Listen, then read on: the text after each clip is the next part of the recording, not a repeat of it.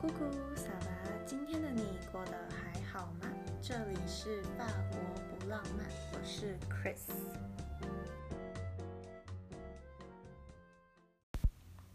Hello，大家，我是 Chris。转眼间二月就要结束了，不知道大家在过完呃新呃农历新年的年假之后的年初是忙碌的呢，还是很悠闲的呢？那因为法国这边，呃，就是没有年假，所以我其实整个一月底到二月呢，每个礼拜都蛮多事情在忙的。那这期间其实有很多事是呃比较私人的事情，是生命中发生了许多的这样大事。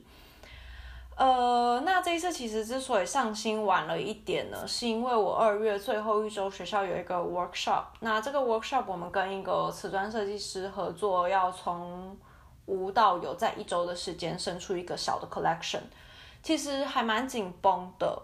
所以我就在好好的休息之后，才比较有力气跟精神跟大家录音聊聊天。那其实这周呢，我想跟大家聊主题比较严肃一点，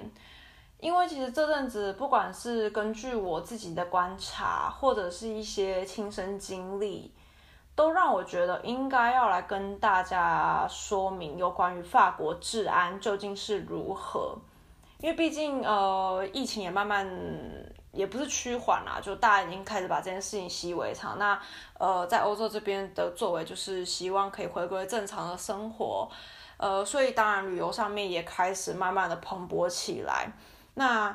我希望可以对想要来法国旅游，或者是呃接下来你有要来法国这边留学计划的听众呢，都有所帮助，可以大概知道一下，就是包包含以前可能过来人。的经验的那些，呃，法国治安的一些问题，一直到就是，嗯，最近其实法国治安是有越来越差的情况，然后有出现更多更激进的行为。那我今天都会跟大家说明。那包含因为我自己也住过大城市跟小乡镇，那如果你是要来旅行，可能你也是有穿插大城市跟小乡乡镇，或者是你留学不一定是在大城市的人，我也希望，呃，这个可以对你有些参考的价值。那最后呢，这这篇录音就也会，呃，讲到嗯，该怎么去应对。那其实中间也会有蛮多的无奈。那我希望可以。呃，这个的分享主要是个结合个人经验，还有我身边的人的经验，然后呃，以及我自己的观察，去给大家进行一个小小的分析。那我们就赶快进入正题吧。首先，我相信一定有很多人都有看过，不管是网络上的文章，或者是。呃，你听别人讲这些相关的事情呢，都有听说过。其实有蛮多人有在巴黎旅游的时候，或者是在这边留学的人，有在地铁中或者是在观光区被爬的这种故事。那我要告诉大家，很现实，就是对这些都是真的。然后，而且有时候你也会被爬的不知不觉，就是你根本不知道自己被爬。然后当你后来去发现，哎，怎么有东西不见了？这样子，那呃，我必须要跟大家讲，法国对于这种小偷扒手事件的态度，就是你去警察局报案，他只会就是走走程序，做个笔录，然后你还会挨法国的警察一顿碎念，之后呢，这件事情并不会有所解决，你也不会找回你的东西。你就只好去挂失，然后证件一切重办，银行卡一切重办，然后丢失的钱那就丢失了。就是呃，法国不像台湾一样，因为其实我在台湾的时候，我身边有人，比如说丢失钱包或什么，然后就有好心人士捡到，然后警察就通知他，嗯，可以来领哦，有人捡到你丢失的东西等等的。呃，法国就是警察不会做这件事情，他就是不见就是不见，那你就是不就是运气不好，警察只会跟你讲说，嗯，da 拉 chance，或者是哦，c'est la vie，这就是人生这样，然后你就会嗯哼，苦笑一下。那为什么我会知道呢？除了我自己身边有蛮多人已经遭遇过这样的事情之外，我自己也有亲身被爬的经验。那别人的经验我就不多说，因为毕竟我也不知道实际情形怎样，我也是听过别人的转述。那我就以自己的经验来跟大家分享。其实就是一年前，大概也是这段时间，那时候我去了巴黎。那去巴黎的目的呢，其实就是要去把呃，我就是寄放在呃前男友家的东西。那因为其实其实也寄放了一段时间，然后想要把它全部清空这样子。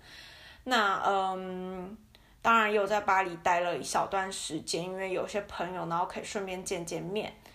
那要在回程的那一天的时候，因为东西真的蛮多的，然后我在过地铁闸门的时候，其实我已经放进一张票，但是那个闸门的口关的太快了。那我其实，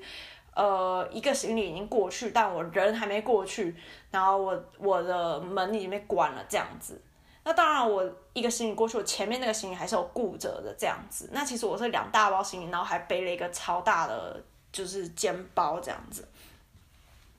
那我那时候当然就示意那个站务人员说，可以请他帮我开闸门嘛，因为其实我已经进票了，这样。可是他他就是关太快了。那其实那段时间我就觉得有一个人他贴着我蛮近，但没有贴到我，但就是我觉得他离我很近，我眼角余光瞄到。但因为其实，在法我在巴黎有生活过一小段时间。的时候，有时候都会遇到那种他只是想要跟着你的票过去的，他并没有其他意图。那其实我觉得我也是很天真吧，所以我想说他可能只想跟我票，我也没有那么多闲时间跟他计较什么。那我还赶着火车回里昂，那呃，结果我没想到的就是我的钱包就因此被扒，而且我完全没有感受到他有把手伸到我袋子还是怎么回事，反正。我钱包就这样被扒了，那我是上到地铁之后，我就觉得嗯不对劲，好像我觉得就是心里有一种力量吧。我我觉得大家可能会觉得我就是一种太悬，但是有时候我都有一种很奇怪的直觉。然后我那时候一 check，我真的钱包不见了。那我当下真的是 check 了两三次，还是没有，就是钱包，我真的不知道该怎么办。我情急之下，我只好联络我前男友，想说。就他之前有被爬的经验，到底是怎么解决？呃，所以他就来，虽然很心不甘情不愿，但还是联络他，然后他也帮我很顺利的解决。那第一时间就是其实蛮方便，就是手机有那个银行的 app，然后银行 app 里面有一个挂失的系统，你立马挂失之后就可以呃立马呃 block 你那个卡，所以就不能刷这样子。那呃，就对方不能乱刷你的卡，那呃，再来就是要把我因为我证件也在里面，那我证件就都要挂失，然后重办。那我其实没有什么现金在身上，大概就是那种几分钱那种，所以其实现金的损失也没有很多，其实整个损失都不算大。那我去报案经验就是警察。哦，这边我一定要跟大家讲，不管怎么样，你最好还是存一个你的。如果你是在这边留学的人，那你就存一个居留证的那个电子档。那如果你是在旅游，就存你护照电子档在手机里面，因为进警局是需要出示身份的。那还好，我总是会做这件事情，所以那时候还是可以进警局报案，然后就走一个流程，反正就在那边等，他会先大概问你事情经过，然后在那边等，然后再带你到一个小房间去做笔录，然后做完笔录打一个表给你，那这个表一定要好好留着，因为呃，因为你的证件有挂失，所以你就必须要把这个表就是做过笔录的，嗯。的这个记录的扫描的扫描档，然后传给你之后，要在这边补办。如果你是来这边留学的人啦，补办你一些呃证件的那个那个呃补办你一些证件的呃就是你挂失要有挂失的理由，不要觉得哦东西被偷然后就算了，就是不要有这种侥幸心态，就还是要去报案。虽然他们不会帮你解决问题，然后你还要挨一顿碎念，但就是为了要可能补办你的居留证啊，然后补办你在法国这边健保卡，这些都是必要的。那补办呢？呃，居留证花的时间比较长一点，就是你要先去挂失，然后他会呃确认你的挂失有成功之后呢，然后你才可以呃线上预约，然后去补办。那你像预约去补办的，呃之后他当天只会给你开一个收据，然后之后才会再叫你去拿这样子。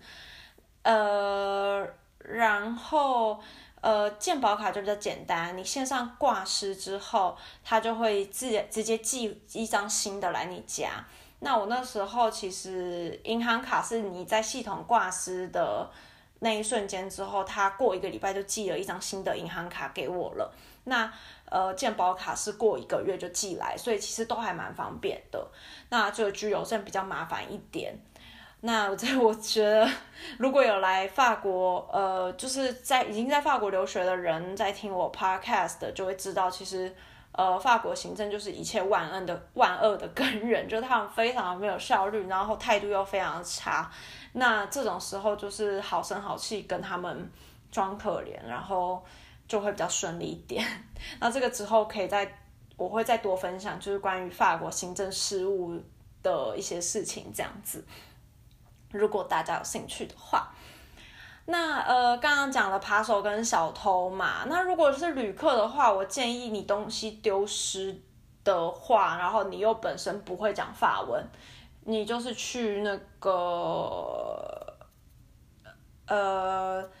那个办事处那边处理这件事情，那尽量就是护照还是保护好最好，因为你如果只是来旅游，那。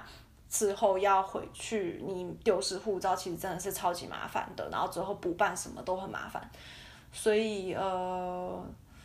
这个就大概是一个前情 背景介绍的法国的治安。那其实我想跟大家讲，这些都真的是小 case，因为我在第三部分会讲到更多我近期来观察到，我觉得会真的让人感到恐怖的事件。那第二。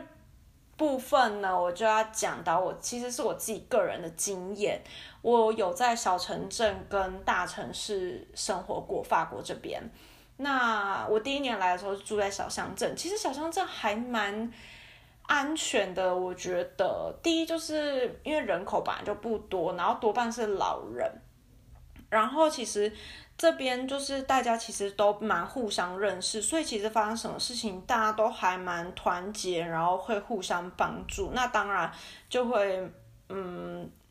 就大家就比较不敢造次啦。而且因为都互相认识，所以嗯也不好意思做出太出轨的事情。那大城市这是相对应的嘛，就是人多嘛，所以就会本身比较杂乱一点。那当然就是大众运输工具啊，这些呃地方都要小心啊，然后比较闹区的地方啊，就会比较多奇怪的人聚集。嗯，但我觉得，因为毕竟我们还年轻，机会都在大城市，所以也没有办法避免。那我也可以理解，比如说你是来旅游的人，你。顶多只有时间玩大城市，你一定是待在巴黎呀这些比较杂乱的地方，所以真的就只能自己小心。就像我刚才讲，就是其实这边的人的态度就只会跟你说，那这就是会发生，你本来就要该自己注意等等，绝对不要把你在台湾那种安逸的心态带来在法国，因为你就是会被别人占便宜，然后被别人欺负。好，那这部分就是比较逻辑性的一个嗯分析啦。那到第三部分好了，第三部分是我发现法国的治安有越来越差，尤其是在疫情之后呢。嗯，法国现在进入了后疫情时代，那疫情之后经济其实疫情其实就已经打了经济。上很耗损。那大家其实也知道，就是最近欧洲的情况也都不太好，然后欧元一直都很低等等的。那嗯，所以真的自然也越来越差，越来越多呃游民。然后我们当然不能说所有游民都是乱源的来源，但是，嗯，在法国这边，我觉得绝大多数游民都造成蛮多社会问题的，也常常有些游民会在路上就是直接攻击人，这种事情也是有的。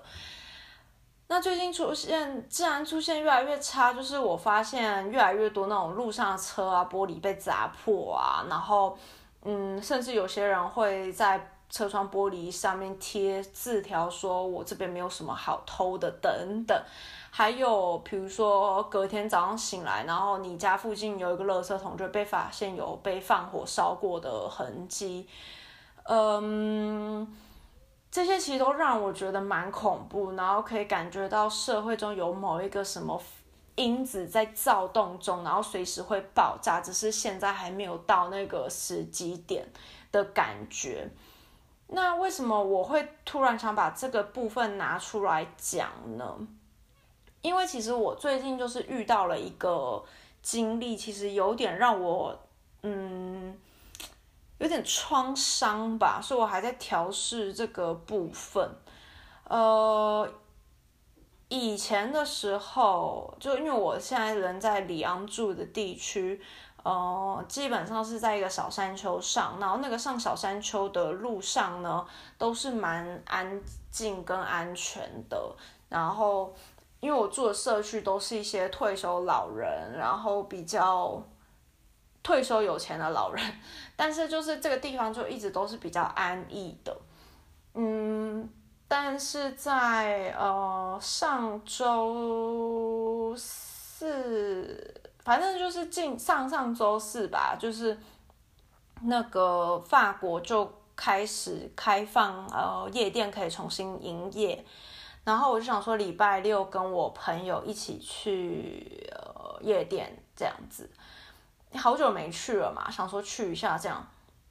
那其实那一天出门我就觉得超级不顺利，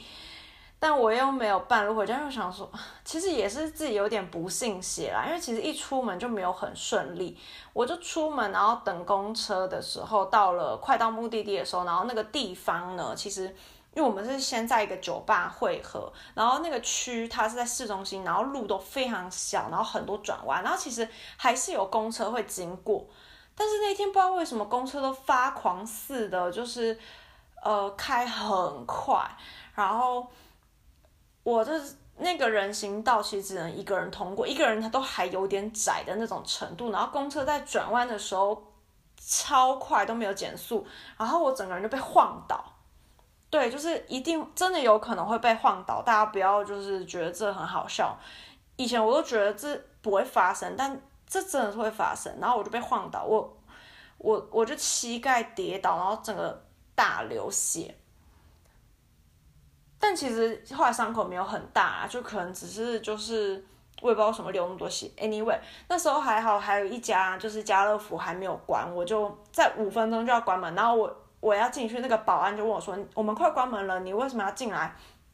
然后我就跟他说：“哦，因为我我就给他看，就是因为我裤子也沾了一点点血迹，我就说我跌倒了，然后我要买那个消毒水跟就是呃 OK 泵。”他说：“哦，你赶快进去，然后还指给我看，就是真的遇到好心人。”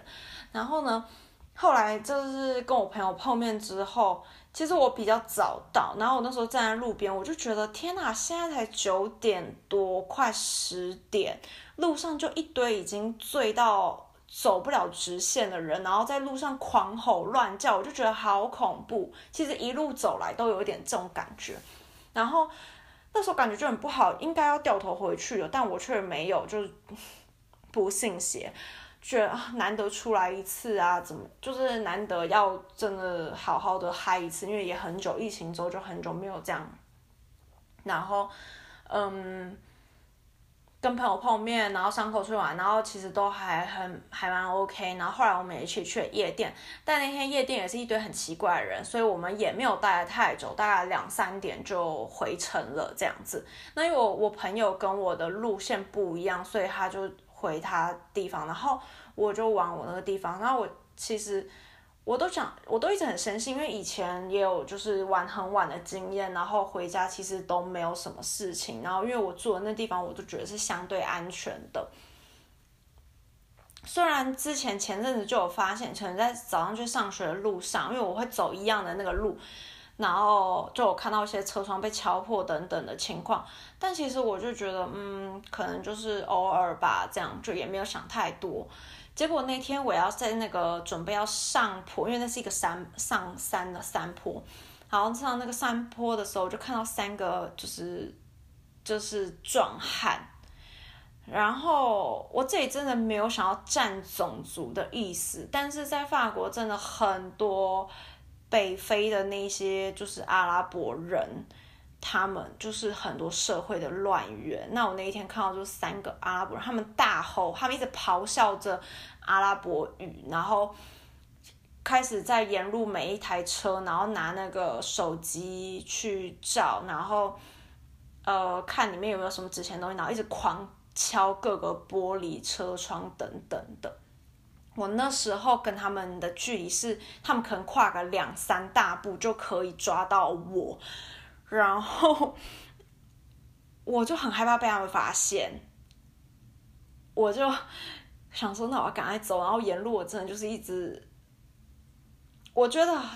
就是我为了要让自己心灵平静，我也不知道为什么，我就一直狂默念南无阿弥陀佛，南无阿弥陀佛。然后呢，一直沿路一直念，然后再走那个山坡，然后越走越快，越走越快，真的很不希望他们注意到我，然后来找我的麻烦。然后终于呢。我已经到那个山坡顶，大概就剩一个平一小段平地的路就会到我的家。我到了那个山坡顶，我都还是听到那个他们在山坡下的那个地方在咆哮的声音，真的是很恐怖。但令我觉得最恐怖的是，我觉得这点是我觉得在里昂更恐怖的点，就是比如说在巴黎遇到一些事情，呃，会有人注意到你，或甚至会来帮忙。但在里昂的话，真的是大家就是。完全不 care 哎，我那一天那一条路哦，两边都是房子，他们在那边大声咆哮，就算已经是半夜，至少正常人都还是会出来开开一下窗户看一下到底下面发生什么事。可是里昂人就是不会，他假装什么事都没有发生。对，那这个就还可以连接到我之前也有在公车上面，然后。我之前有一篇讲到种族歧视什么的，然后在公车上发生的事情也是根本没有人做声。其实我觉得里昂在里昂最令我害怕的事情就是你发生事情可能都不会有人知道，也不会有人来帮助你。这点事情是更让我觉得可怕。当然这跟治安无关，但是这也是治安衍生出来问题，因为就是。呃，大家其实也害怕自己惹事上身，但就变成就是会觉得社会真的蛮冷漠，然后会更增加自己的那种焦虑跟恐怖感。Anyway，我们回到正题，所以我终于到达山坡顶，然后他们也没有注意到我，OK，所以我就继续执行，然后要赶快到家。终于，我越走越快，越走越快，因为我心脏跳超快，心脏快爆炸，然后我就到我的。已经到我家正门，还好那时候还没有拿出钥匙，然后一辆车迎面而来，里面也坐了三个阿拉伯裔。我就想，哇塞，我该怎么办？还好我没有拿出钥匙，然后他们就来跟我问路，然后讲一些有的没的，就是死不让我走。我已经跟他们解释说他们要去的地方该怎么走，他们就是死不让我走。后来呢？我真的就是不想理他们，他们感觉也有这种 feel，他们最后还还是不死心的问了我一句：“你是不是迷路啊？要不要我们载你到你要去的地方等等的？”然后我说：“没有没有，我知道路，我知道路。”当时我就觉得，赶快让我，赶快给我开走！当下真的很恐怖，然后还好，就还好，我当下反应算是冷静的啦，但我觉得我声音有点小发抖。Anyway，后来呢，我就还是执行了，因为我不，我怕他们，我不想要在他们马上离开的时候就马上开门进去，他们就会知道，如果他们真的是有意图的人，他们可以在其他时间又开回原路到这个地方，然后来堵我等等的，就是防人之心不可无。那所以我就还是执行了一阵子，一一一段小路，然后直到确认他们车子已经转弯不会看到我的时候，再赶快开门，然后进到我的家。我那整晚真的是花了大概一整一个小时到两个小时时间，我就是一直不断的调节自己的呼吸，才能好好的睡一晚觉。这件事情真的让我觉得有点创伤吧。那我觉得我必须要讲出来，然后让自己消化。其实我已经跟一些朋友讲过。但我觉得我现在还在调节，然后其实有越来越好。我觉得那个，呃，那个心生恐惧的状况，因为我其实后来这件事情发生之后，然后礼拜一我早上早上白天呢，我要走那个原路，呃，去学校搭车去学校的时候，我要下山的那一条路，我走起来都还是很，就是我整个心脏会跳一，就是突然心脏跳超快，就是。可能就是有点 PTSD，但我觉得我现在就比较好一点了。对，那就是一个个人心情的抒发跟经验的分享啦。其实我觉得在台湾，若不管你是不是在台湾的听众，因为我发现我大部分的听众是都还在台湾，我要告诉你们，你们真的非常的幸福。台湾是一个凌晨三点，女生一个人走在路上几乎也不会发生什么事情的地方。然后，就算真的你白天或者是傍晚的时候，或是什么你在路上发生什么事情，你都还有 Seven Eleven 可以赶快跑进去避难。他们都跟警察警察有连线。那或者是台湾其实蛮有人情味，大家都蛮会帮忙的。所以真的真的，在台湾的各位很幸运。那如果你跟我一样也在法国，我要告诉你，真的。防人之心不可无，就我们不能把别人都当成是坏人，但是我们真的要想到最坏的打算。那如果你是住在其他欧美国家，我就不太知道你们的情况，那真的还是人在外注意安全，嗯。就最后，我只想说，我觉得法国的治安一定只会越来越差，因为很多大环境的情况，包含经济的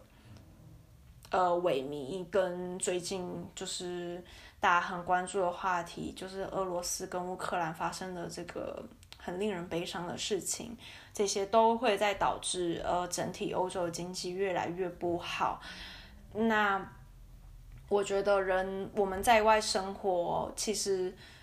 嗯，身为一个外国人，真的只能自己注意，因为其实我们在很多地方都还是比本地人还要，嗯，更来的弱势，然后会有人想要借机来，呃，欺负。那因为其实，呃，随着经济越来越糟，然后各种这种内外冲突啊这些的事情发生，呃，其实对于嗯。种族之间的对立也只会更加深而已，所以呃，我们身在外还是随时警觉。那能结伴同行就结伴同行，能不要太晚，呃，回家就不要太晚回家。我现在就尽量这么做，因为我觉得我还没有准备好晚上出门这件事情。然后嗯，而且我觉得真的在疫情过后，真的呃越来越多，嗯。有的没的事情跟有的没的奇怪激进的人出现，所以嗯，虽然生活起来很无奈，那有时候也会觉得啊，为什么要活这么悲屈？但真的没有办法，就只能这样了，这一集讲起来，到最后从 有点害怕到，其实我觉得最近我也是越来越释怀啦，就觉得有点害怕，到后来觉得蛮无奈的。其实无奈一方面是觉得说法国会造就这样的治安环境，也是法国人民跟政府的纵容吧。但身为一个外国人，我也只能自己小心。那我也不期望自己能改变什么，因为毕竟就是 法国也不是我的国家，所以。嗯，真就只能自己注意了。怎么讲到后来觉得，好啊，蛮悲伤的。那嗯。关于俄乌问题的话，我想先跟大家说一下，就是我不会在我的 podcast 上面去谈论这件事情，因为我 podcast 主题叫呃法国不浪漫这样子。那我实际没有俄罗斯的朋友，也没有俄乌克兰的朋友，那我也没有呃去过俄罗斯跟呃乌克兰，嗯，所以我不会在这边分享我的立场跟我对这件事情的看法，嗯，所以如果。听众有这方面期待的话呢，我就先说一声，嗯，不好意思，就是，嗯，对这件事情我没有想要分享任何的呃看法跟呃观察，因为我也没有办法观察到什么这样子。那我就身为在嗯法国的一位呃老百姓，甚至不是这边的国民。甚至我在欧洲的时间，嗯，在法国时间也才不过四年，说长不长，但